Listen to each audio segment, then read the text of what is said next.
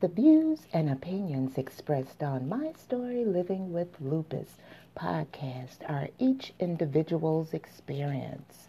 By listening to this podcast or reading our blog, you agree not to use this podcast or blog as medical advice to treat any medical condition in either yourself or others. As always, consult your own physician for any medical issues that you may be having.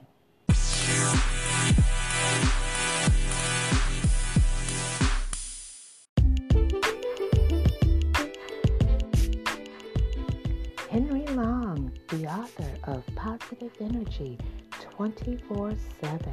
You can purchase an autographed copy of his motivational book, and you can also purchase the ebook version at writepath247.com. That's W R I T E P A T H 247.com. You can also follow him on Instagram at Right Path 247.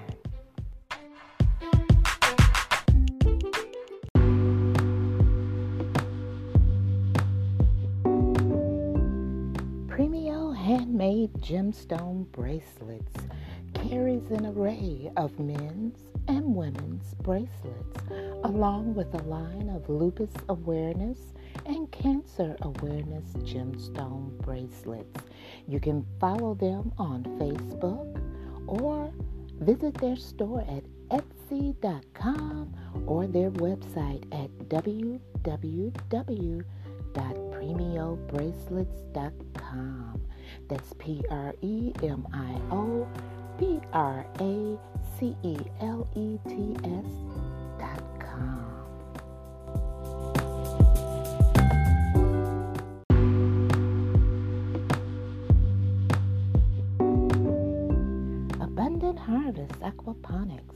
planting seeds to grow food and creating opportunities for people and families.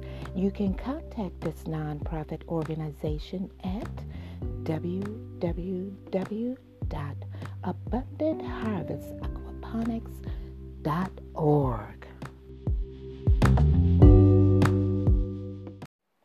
Chronic diseases such as diabetes, COPD, cancer, depression, lupus, and heart disease are the leading causes of death and disability in the United States and accounts for the vast majority of healthcare spending.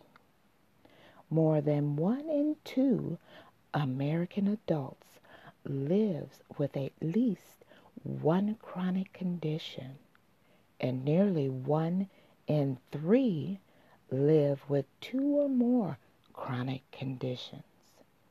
The United States cannot effectively address escalating healthcare costs without addressing the problems of chronic diseases. Good day, everyone, and welcome back to My Story Living with Lupus. I'm your host, Susan Hendrix, and today we have a special guest for you.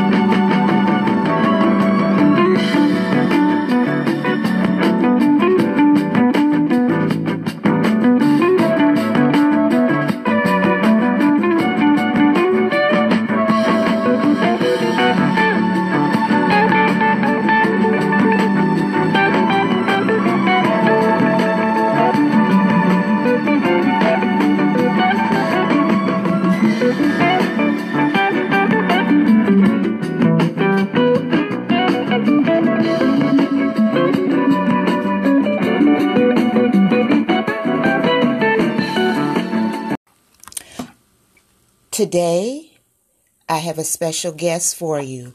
He is the executive director of the Chronic Disease Coalition. He is the former state representative from Oregon's 37th district. He has provided on a regular basis expert analysis and both politics and advocacy issues. He is also a type 1 diabetic, and he is the father to a daughter who is also a type 1 diabetic. Please welcome Scott Bruun. Thank you so much for joining us. Well, thank you, Susan. It's just a pleasure to be on your show. Thank you. Scott, before we get started, could you tell our listening audience how did you find out that you were a type 1 diabetic? Oh goodness, that's a that's a great question. I was 15 years old, and I prided myself on being a very good basketball player. You know, of course, played for the high school teams and all that. And there was there was a time period going on where I was, you know, all those classic symptoms. But of course, until you're diagnosed, you never, especially for a 15 year old kid, you never think about that. So uh, over over the course of some weeks, I was I had I was always tall. I was probably six two at the time, but I had lost a considerable amount of weight. Uh, more, I mean, more than I even realized. But it was very thin, even though I was eating like a uh, like a horse also constantly, constantly thirsty. I mean, you just if you had other, you know, type one diabetes patients that you just can't explain the insatiable thirst that's, that's happening. And so I would, you know, I would uh, go get a big glass of water, head to the bathroom, big glass of water, head to the bathroom, almost, almost that, uh, almost on a repetitive basis like that. So this was going on for some time, and, and as I mentioned, I, I prided myself on being a good basketball player. Well, one afternoon, I, I was out in uh, living with my father in Portland and I was out in our driveway where we had a, a basketball hoop set up. And I was shooting around, and if I recall, I took something like 10 or 12 shots at the basket and airballed every single one of them. oh, my God. and that's when I and that's when I said to my dad, I said, Dad, there is something really, really wrong. And so we actually got in the car that afternoon. We had to do a, a emergency room hospital, and that's when I was diagnosed with diabetes. Okay, now when it came to your daughter, um, what was she experiencing? Was it similar yeah. conditions? You know, it's interesting. So she, so I was 15. She was 10, and of course, we we knew that there was always a risk. In fact, it was even a more acute risk because not only did I have type 1 diabetes, uh, but my wife's mother also had uh, type 1 diabetes, and she actually uh, didn't get it until she was in her 40s, so it was an adult onset type 1 diabetes. Anyway, it was the summer, uh, you know, she's 16 now, so it was it was six years ago, and we were at a uh, out you know, resort place in the mountains here, in, or actually in the kind of the high desert here in Oregon.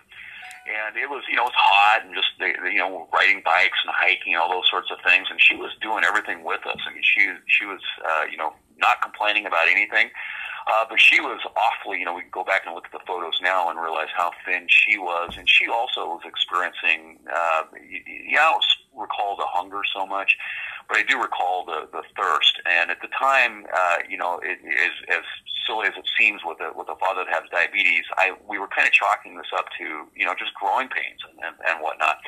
Well, it was last night of our, of our stay at this, at this, um, at this resort kind of vacation place and my other I have an older daughter as well and they had been sharing basically a bunk room together and the, the, the morning, it was a Sunday morning, and it was the last morning before we were leaving. And my older daughter came downstairs, who was, I think, 13 at the time. And she, and she looked at me and she said, horribly, uh, Katie, and that's the younger daughter, the one that now has diabetes, she said Katie was up all night going to the bathroom. She must have gone to the bathroom eight times. Well, that's when the red alert went on for me, and so we got Katie out of bed, of course, and uh, I carry a glucometer with me, which is a device that we can test blood sugars because that's what people with diabetes have to do multiple times every day to test their blood sugar. And so we actually, uh, you know, used that. Uh, you know, we, we took a, a blood test with her, and it was, you know, high 300s and you know, it's like if, if any parents ever experience it, it's like it's like being stabbed in the chest, being stabbed right. in the heart. It was just you know, I knew in a, I knew in an instant that you know that you know, I mean, she of course hadn't been diagnosed yet, but I knew in an instant that she had diabetes and would spend the rest of her life dealing with that, just as I had. So we, you know, as, as we piled her in the car. We we actually um, you know we stopped. It was about a three hour trip to get home to Portland. Uh, we, and we were, we called our doctor and got a hold of her on a Sunday, and she said get her straight to the emergency room at, at a at a children's hospital in Portland. So we, as I said, we packed up the car. We even stopped for lunch uh, because everybody was hungry, and and I remember how, you know how delighted my younger daughter was when we got her. It was frankly it was a it was a cheeseburger meal, and we just you know I knew enough at that point even to let's let's not give her the bun right now because she doesn't have any insulin right. in her, and just get the protein and the vegetables in her. Anyways, we got to the hospital, and, and of course that was correct and so we've been uh, living with that with her uh, for the last six years, and she's doing great. That's um, she's good. got you know she's got an insulin pump technology. She's got a continuous glucose monitor, and while she keep, you know you can never forget the disease, the technology is such that it makes it just so much easier than when I was first diagnosed. Okay, for the listeners who are unfamiliar with the Chronic Disease Coalition, would you please tell the listeners exactly what your organization is about and the organization's mission. Yes. Our organization really, we are uh, a 501c6, and our, our mission is to fight for patient rights, patient access rights. And I like to say we, we, we fight for patients by fighting against discrimination. So what we've discovered, you know, we, we don't have any particular specific chronic disease. We, we welcome all chronic disease, all chronic disease patients, family members, providers, all those sorts of things. And, and you won't be surprised, Susan, there is discrimination wherever you go in the chronic disease world. There always has been. Even, even when it's well intentioned, there's still a lot of discrimination out there. And that discrimination comes in, in you know, many forms, but primarily three forms. Um, right. We still see discrimination in school places, for example, and, mm-hmm. and diabetes is a great example of that, where there's still a lot of schools and school districts across the country that want to segregate kids that have diabetes uh, because they don't want the you know the disturbance or or you know of having a, a child having food in a classroom or a child having to you know monitor blood sugars or or take insulin in the classroom. It's it's absurd to think about, but there's still school districts that um, for for whatever reasons resist that, and so we spend a lot of our efforts you know looking to do look, looking to to break down those barriers of discrimination in schools. Uh, we also see discrimination in the workplace. Um, there's still uh, issues with with certain diseases, and, and employers are reticent or, or irresolute to hire people with those diseases, or or becomes problematic for those people. So we we also do some work there. But where we see, and this is I'm, I'm kind of leading up to this. Mm-hmm. Where we see the biggest um, sorts of discrimination, where we spend the majority of our time, is what we call insurance discrimination. Mm-hmm. So this is, you know, this is the world of medical insurance uh, and and how it treats and how it relates to patients with chronic disease. And so, and I'm sure uh, you've spent a bunch of time thinking and considering this, and maybe even experienced it. I'm sure a mm-hmm. lot of your mm-hmm. your viewers and listeners have. Uh, but we fight battles with insurance companies across the country, in every state, uh, or most states, I should say, and nationally, uh, just to make sure that uh, that, that they are not, you know, looking for the chronic disease patient to save costs. And they, of course they are. And so we fight battles from step therapy to copay accumulators to fail first to, to charitable assistance, all these battles, which we could go into more detail. But that's what we do. So our, our, our, our key is to fight for patients by fighting against discrimination. Uh, and the way we do that, we, we, we don't, uh, you know, we, uh, we, you know, we invite and we, we look for patients to kind of join with us. We love to get, you know, personal relationships with patients to understand where they are, what their disease is, what their history is, and then we and then we you know we work with them. Most a lot of times they're already advocates, but we work with them to help uh, to help them advocate. So if they're in a specific state uh, that's dealing with a specific issue, we will help them yeah, get get a hold of their legislature. We'll help them set legislative meetings. We'll help them with the press. Um, you know, we we we help our patients uh, that are interested in that help to to get letters to the editor, to the local papers, or op-eds to local papers and even we're, we're, we're very successful in getting broadcast media, if it's, if, if it's a big enough issue, broadcast media to, you know, cover a patient issue and, and stick a microphone under his or her nose to kind of talk about their situation right. and, uh, whatever, whatever the situation might be. And we've had great luck with this, and we're only, we're only heading into our fourth year of operation, and we, we, basically stemmed from a issue here in Oregon. I can go into more detail if you're interested, but it was yeah. a little Oregon issue uh, that we ended up winning, and and we took that notion and and made it and continue to make it nationwide. And uh, we're, we're, there's only five of us at the Chronic Disease Coalition, but I like to say we punch above our weight. Um, you mentioned step therapy, and for the listening audience who are unfamiliar with step therapy, could you go into that further? Because some may think it's like physical therapy, which it is not. So, right. could you explain that?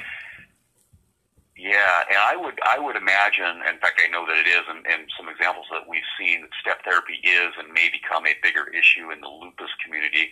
So you mentioned that I have type one diabetes. I also have rheumatoid arthritis, which is where I've seen this particular form of discrimination more prominent because of the uh, because of the pharmaceuticals that require. Basically, step therapy is it's otherwise known as fail first, and fail first is probably the easier way to describe it. It's when uh, you know, for example, let's take take lupus or let's take um, let's take lupus. I think that's a good, great example.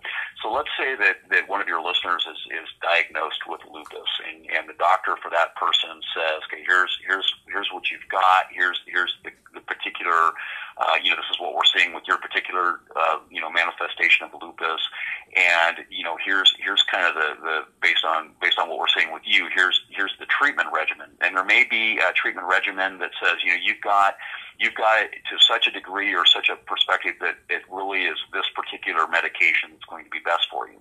Well, then that person, of course, has to, you know, it has to start the, the whole insurance process. And a lot of times, especially with the bigger insurance companies, despite what a doctor or a provider may see it, may say is the best course of treatment for you, the insurance company will say, no, no, no, wait, mm-hmm. slow down, not so fast. Before mm-hmm. we let you use, you know, brand X, we're going to put you through these cheaper, you know, less yep. expensive treatment therapies and, and see how you do. And that's, you know, and, and, and that's what step therapy is. It basically says the insurance company is going to dictate the treatments that you receive up until the time that you fail those treatments, and then we'll take the next step and may and may at that time allow you know allow you or permit you to use what the doctor ordered.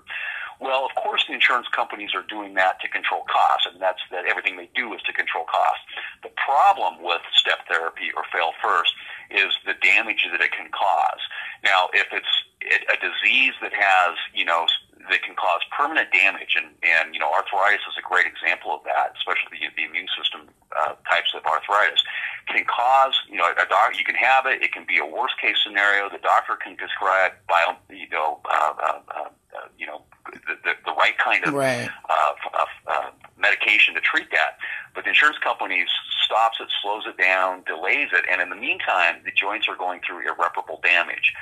And you see it all over the country, and, and that's that's what's so wrong about step therapy. And yet, insurance companies and their lobbyists have been very sophisticated across the country, all the states, or most of the states, and certainly on the national level, uh, to, to implement uh, step therapy or, or to keep doing step therapy.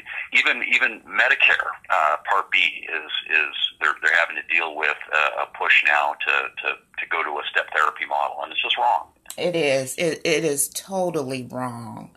Um, yeah. Addressing the burden of chronic disease to promote better health acutely depends upon enhancing, not restricting, access to evidence based preventive and medical care, including physicians administered prescription drugs.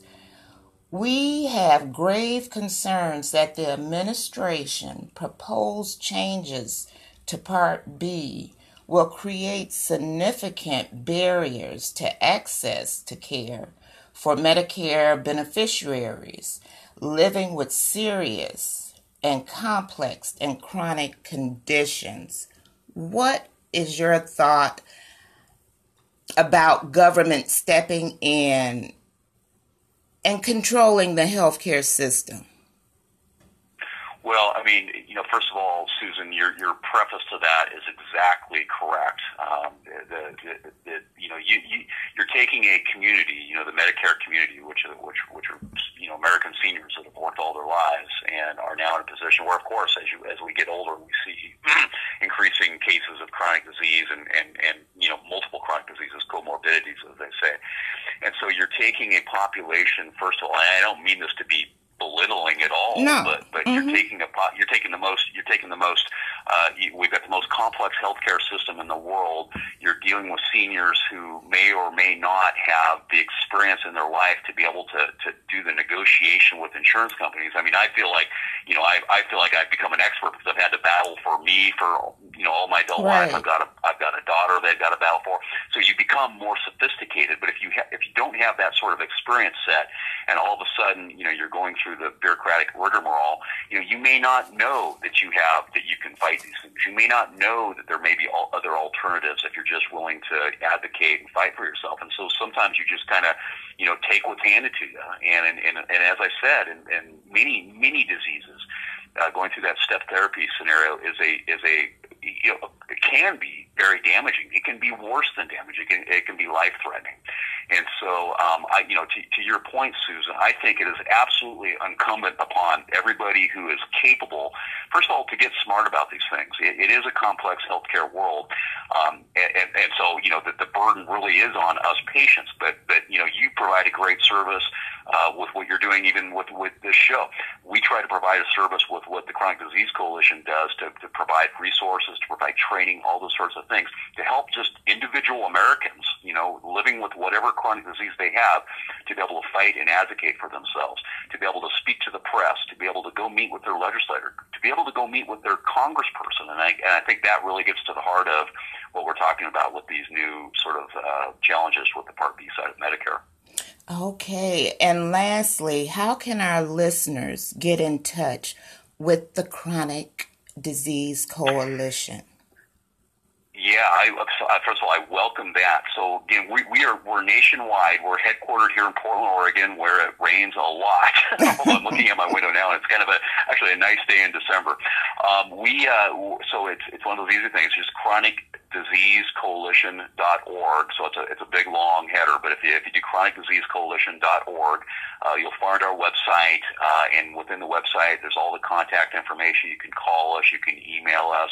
Uh, we have pictures of our entire team there, so you can see what I look like, and you can see what our what you know the real the real strength of our team is, is are, are my partners with this, and and we just got uh, you know we've we've got uh, you know we we hear every patient that calls, and, we get their story, and then based on where that patient is, what disease that or diseases that patient may have, and what that patient is willing to do, we will we will find opportunities for them to engage and to and ultimately improve their situation one of the things I'm most proud of is our ambassador program. And so we have about 30 ambassadors across the country now that are, I would say, kind of higher level uh, patient advocates. These are folks that have, you know, that are, are, that, you know, they're not employed by us, but they're, but they're strong, strong volunteers um, that, that act, you know, not only on their own behalf or their own advocacy interests, but also help with the Chronic Disease Coalition and the and the battles that we fight to protect patients' rights in whatever state and whatever disease set. So,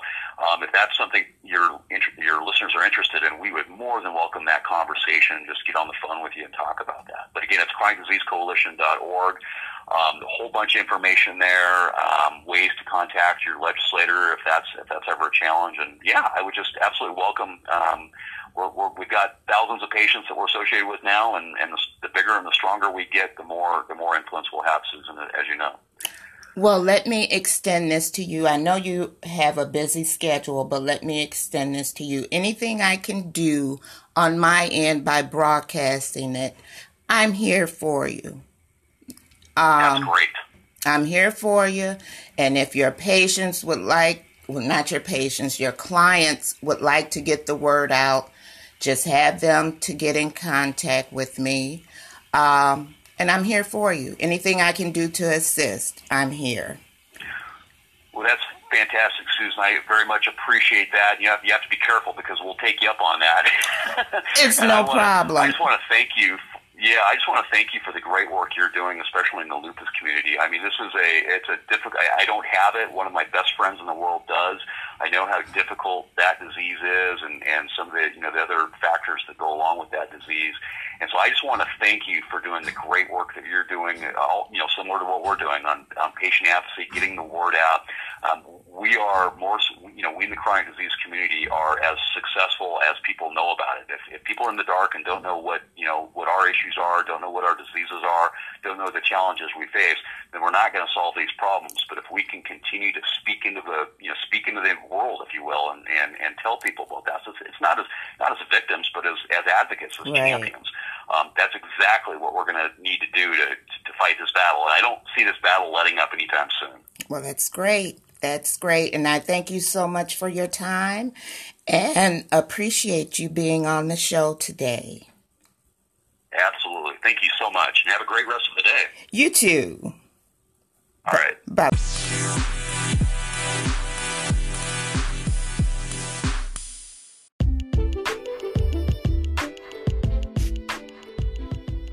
Entrepreneur and creator of Right Side of 50 and I am my sister's keeper. Sheila Smith, motivational and empowerment speaker, is available for your next empowerment event and conference. You can book her for your next event at right side of 50 at gmail.com. That's R I G H T S I D E O F 50 at gmail.com or call at 678 293 6821. Each one encourage one.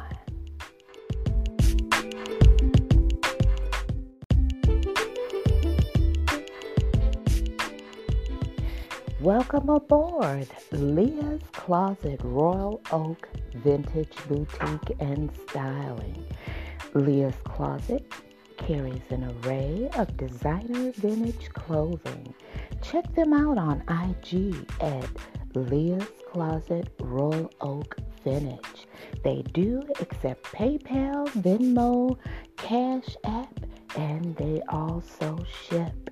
If you're in the metropolitan Detroit area, stop by Leah's Closet at 722 West 11 Mile Road, Royal Oak, Michigan 48067. Once again, I would like to thank Scott Bruun, the Executive Director of Chronic Disease Coalition for taking time out of his busy schedule to discuss the advocacy work that they do in his organization and also for telling his and his daughter's experience dealing with type 1 diabetes. Now, you can go follow Chronic Disease Coalition on Twitter and look them up on the web and find out more about this wonderful organization. Ladies, if you would like to have fun before Christmas, join the creator and motivational speaker, Sheila Smith, right side of 50 for Christmas dinner at Pescos, December 22nd, 2018 at 5:30. Pescos is located at 180 Northside Drive, Atlanta, Georgia. Please RSVP right side of 50 at gmail.com. Some restrictions apply. Thank you for joining me this Friday for my story Living with Lupus. I'm your host, Susan Hendrix. Next Friday will be our last show for 2018, but don't worry, we'll be back full force January 2019 at her regular scheduled day. So, I will see you next Friday for my story, Living with Lupus.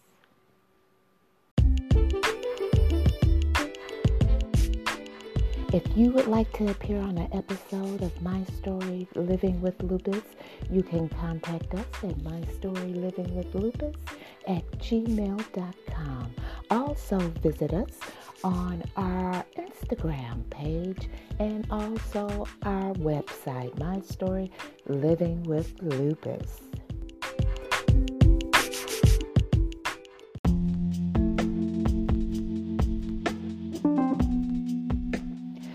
Feel that you can't speak to anyone, remember there's help for you. Contact the National Suicide Prevention Lifeline at 1 800 273 8255. You're never alone.